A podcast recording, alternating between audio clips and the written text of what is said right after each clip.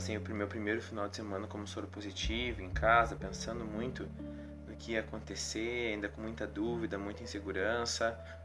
E marquei minha primeira consulta para segunda-feira pela manhã. Eu fui, a minha mãe me acompanhou, né? Como foi nas primeiras todas as primeiras ocasiões que eu precisei assim de consulta. E, e eu conheci o meu infectologista, né, pelo SUS, muito atencioso, inclusive, e ele marcou uma bateria de exames: hepatite, o hemograma completo, é, raio-x do pulmão e todas essas coisas.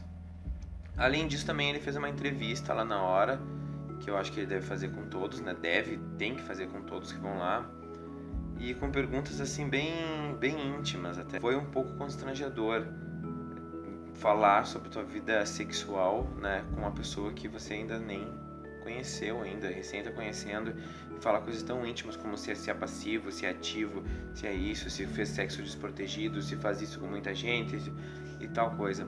Mas, né, se entende que é assim que eles conseguem os dados, que é assim que eles conseguem todas as informações a respeito da epidemia do HIV no Brasil, quando aumentam os números, diminuem os números de portadores, de novas infecções e tal.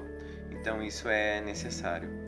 É assim, logo, logo que comecei aí no COAS, eu acho que eu já comecei a me relacionar super bem com o pessoal ali.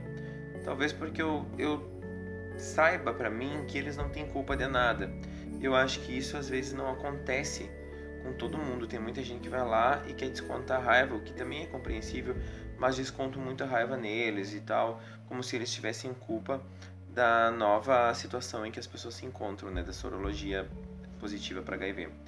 Então, sempre tive isso muito claro para mim e o pessoal do COAS, principalmente assistente social, ela sempre ela sempre ficou bem surpresa da maneira com que eu estava encarando aquilo tudo, sempre tudo numa boa. Nunca chorei ali, nunca não porque eu não queria me demonstrar fraco, mas porque não, não, não aquilo naquele momento. Eu queria ver qual era o problema e ver como que eu ia resolver isso. Essa menina, assistente social, a Kelly, o nome dela, ela foi muito legal. E ao mesmo tempo também eu fui reconhecendo rostos ali. A moça que fez o teste da tuberculose, por exemplo, que deu negativo, era minha aluna de hidroginástica. Tinha uma outra menina também ali que fazia hidroginástica comigo, ali do mesmo setor do COAS. Então eu também percebi uma coisa nesse momento. Vai ficar muito complicado é, deixar segredo por muito tempo aqui em Uruguaiana. É uma cidade pequena, não tem como esconder, é todo mundo muito próximo. Não que eu achasse que o pessoal do COAS fosse sair falando para todo mundo, mas não, não, não tem como, não tinha como não. O fato é que eu comecei a fazer os meus exames, fui fazer o meu raio-x, fui fazer uma bateria de exames que são todos feitos também gratuitamente lá no centro de saúde. Só que exames de sangue foram feitos numa quarta-feira. Eu fui para lá, eram umas sete e meia da manhã. Eu fui atendido umas dez e meia. A fila era gigante, por pouco não peguei ainda a ficha para poder ser atendido.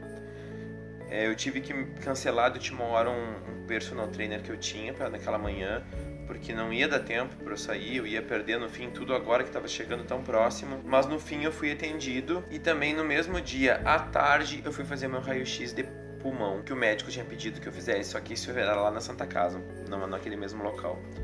E também fui, a minha mãe também me acompanhou, tirei o raio-x e tal.